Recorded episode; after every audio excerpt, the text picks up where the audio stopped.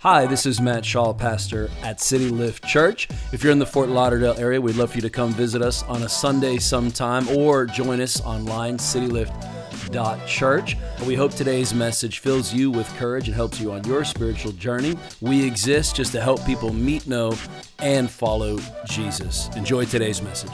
Thank you, thank you, thank you. Man, that was a great introduction.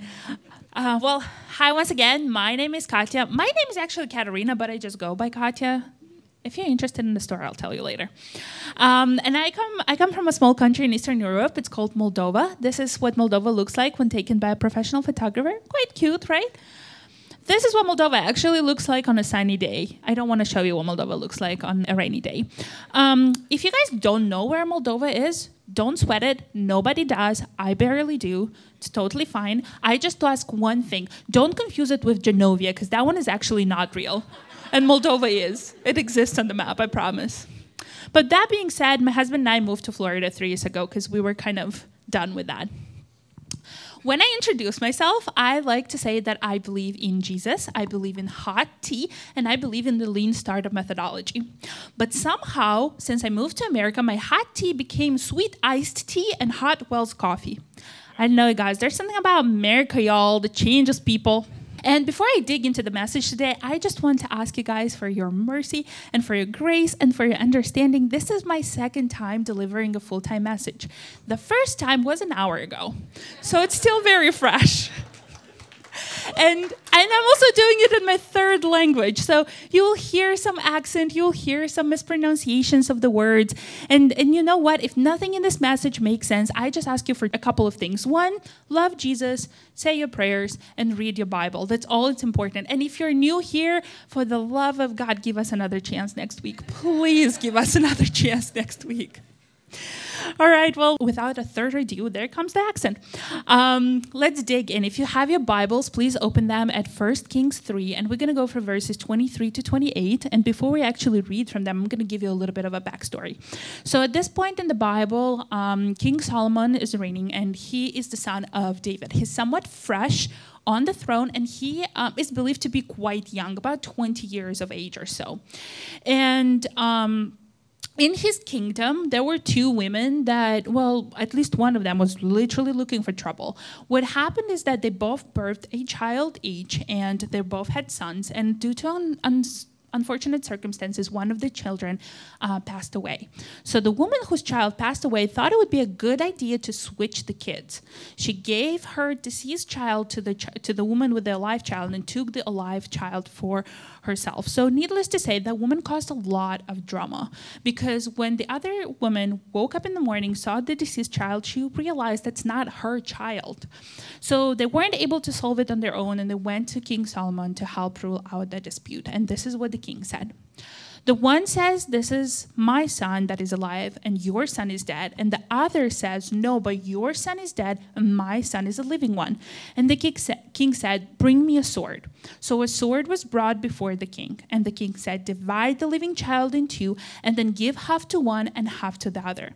Then the woman whose son was alive said to the king, because her heart yearned for her son, O my lord, give her the living child, by no means put him to death. But the other said, He shall be neither mine nor yours, divide him.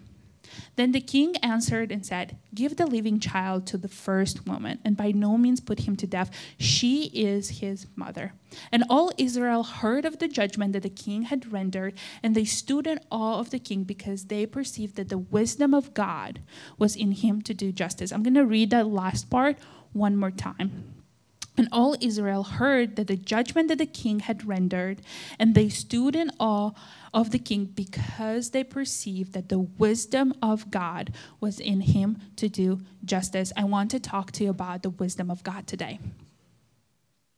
And as we're digging into this message, I also want to make sure that we're all on the same page. I want to make sure that we we got it covered. So Let's look at the definition of wisdom. What is wisdom? Wisdom is a quality of having experience, knowledge, and good judgment. So, in other words, it's kind of a, a good or a proper use of knowledge. But there's another level on top of wisdom. There is something called godly wisdom. And godly wisdom, however, is the ability to see life from God's perspective and act accordingly. So there's earthly wisdom and God's wisdom, the ability to see from God's perspective and act accordingly. Let's give the two a quick comparison.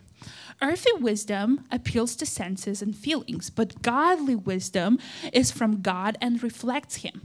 Earthly wisdoms ask you to follow your heart, but godly wisdom says that the heart is deceitful above all things. Earthly wisdom says that seeing is believing, but godly wisdom says, Blessed be those who have not seen, yet they have believed. Earthly wisdom says to love your friends and to love your family, but godly wisdom says to also love your enemies and bless them. Earthly wisdom says that there are many ways to God. But godly wisdom says that there is only one way to God, and that is through Jesus Christ. Can I get an amen? So as I was preparing for, for this message today, I'm not going to lie to you guys. I kind of chose it because now many people talk about it, and I thought I'm going to be unique. But I was mind blown how much there is about wisdom in the Bible. There's wisdom upon wisdom and upon wisdom and upon wisdom. And not only there is wisdom in the in the Bible, God calls it and tells us to seek for wisdom, to want wisdom, to desire wisdom. And my question was, well, why? Why does God wants us to have wisdom first and foremost? And I found a quick answer in Proverbs um, chapter 3, verse 13 for 14. It says, Blessed is the one who finds wisdom and the one who gets understanding, for the gain from her, her being the wisdom, is better than the gain from silver, and her profit better than gold. So, wisdom, you'll profit and you'll gain from wisdom more than you can gain from any material thing possible on earth. Wow, I want some of that. Give me some wisdom. So now that we know what is godly wisdom, what is earthly wisdom, and we know that it's important to have godly wisdom. We know that God wants us to seek for wisdom. My question is, well, how do I do it? Right? So, I want to give you three very practical ways, very simple but practical ways to get wisdom. And for this first one, I want to look back into the first Kings um, at Solomon and see what did Solomon do to be able to be so wise and to get to rule out that dispute in a wise way. So, before the story of the two women, we learned that Solomon liked to go to high places and bring a um, sacrifice. And in one of the times when he went to one of those high places to bring a sacrifice, um, God talked to Solomon in his sleep, and God told Solomon, Hey, ask me for anything, I got you. What do you want? And Solomon, what he did, it was actually pretty impressive to me. He first thanked God for all the blessings that he got. He thanked God for all the blessing that his father David got. And only after that, he said in verse 9, Give your servant, therefore, an understanding mind, also known as wisdom, to govern your people, that I may discern between good and evil, for who is able to govern your great people? So, what Solomon did is he asked for wisdom. The first step in gaining wisdom is to ask. Ask, yay. All right, imagine, guys, that think about yourself as a three year old, four year old, and imagine going to your parents, going to your dad, or just going to someone who's older and wiser than you and saying, Yeah, can I get some wisdom, please? What are they going to say? They're going to say, Oh, you're cute, old soul. But they might give you an advice and they're going to be proud of you, but they're not going to be able to actually give you wisdom. They're not going to make you more wise than what you already are at the moment. But guess what? God can. You can go to God and say, God, can I please have some wisdom? And God will use the knowledge that you have at that moment and will give you wisdom. Not only will He do that, He actually, God wants you to.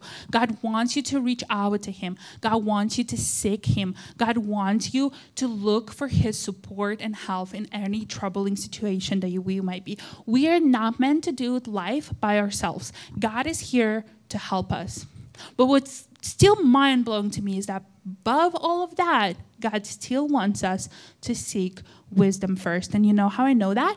Because when Solomon asked for wisdom, God was so pleased that Solomon asked for wisdom instead of riches that God gave Solomon wisdom, God gave Solomon riches, and he sprinkled some honor on top. There we go.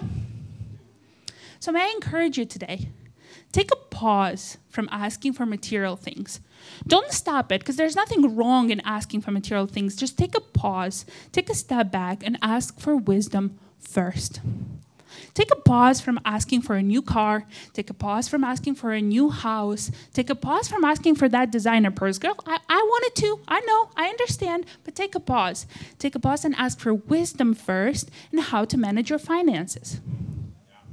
Take a pause from asking for a new job, a promotion, or a raise. Take a pause, take a step back, and ask for wisdom in how to use the knowledge that you have in the situation that you are in to continue growing. Take a pause for asking for a lavish vacation and ask God for wisdom in how to rejoice in here and now. Take a pause from asking for material things and ask for wisdom instead, and then watch God do miracles on your life. But guess what, guys? Wisdom wisdom has to kind of be based on something. It has to have a foundation. It has to have a root. And and one of the roots of wisdom is knowledge. Get this. You can have knowledge without having wisdom but you cannot have wisdom without knowledge. Knowledge is a necessary precondition to having wisdom. And what does that tell us? That tells us that our next step toward gaining knowledge is to study. Study your Bible. And use, use your Bible to, to quote um, to quote it in different situations. So, do you guys know who is a great example in the Bible who used wisdom through knowledge? Jesus. Jesus is an incredible example of applying wisdom through knowledge. Jesus would get himself into sticky situations. But every time he would get into a sticky situation, he would quote the Bible. He would quote the Bible when he was debating with the Pharisees. He would quote the Bible when he was tempted by Satan. And he would quote the Bible simply when partying with his pals. He would quote the Bible all the time. And this is God we're talking about. Jesus is already God. He's already an infinite pool of wisdom. Yet, even though he's an infinite pool of wisdom, he did not rely on his thoughts, he did not rely on his feelings, he did not rely on what was culturally accepted in that time, but rather relied on the scripture. He relied on the word of God. When Jesus was out there in, in the desert being tempted by Satan, you guys probably know the story, right? He was hungry. Man, he was hungry for what I know. At least I know I would be. He was fasting. He was thirsty. He was hot because he was in the desert. He was lonely. If I was Jesus in that case, I would think to myself two things. Number one, why in the world did I put myself in this situation? And number two, I would just close my eyes and envision how I can go for some Chick fil A. I would envision walking into Chick fil A and saying, Hey, can I have a number one, please? With the lemonade.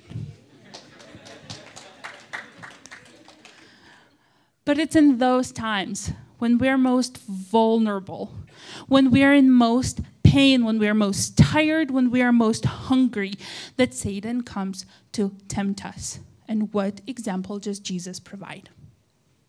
He leans on the scripture and what he memorized in order to get out of those situations. He does not lean on his smarts, he leans on the scripture. Guys, even though the moment that Jesus was in was full of temptation, Jesus had already filled himself with revelation.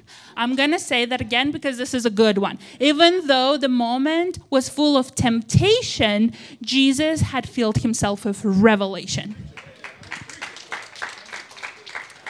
So let's ask for wisdom. Let's ask for revelation. Let's let's study from the Bible and quote the Bible. And last but not at least, let's walk. And that's my third point today. Let's walk in the Holy Spirit. God knows that we are weak. God knows that we are broken. God is so merciful that not only did He give up His only Son to die for our sin and to bring salvation, He also sent the Holy Spirit to dwell within us. The Holy Spirit has multiple, multiple roles in the life of the Christian, but today I specifically want to highlight that the Holy Spirit is a source of revelation. The Holy Spirit is a source of wisdom. The Holy Spirit is the source of power. God gives his followers the Holy Spirit so that we may know God better.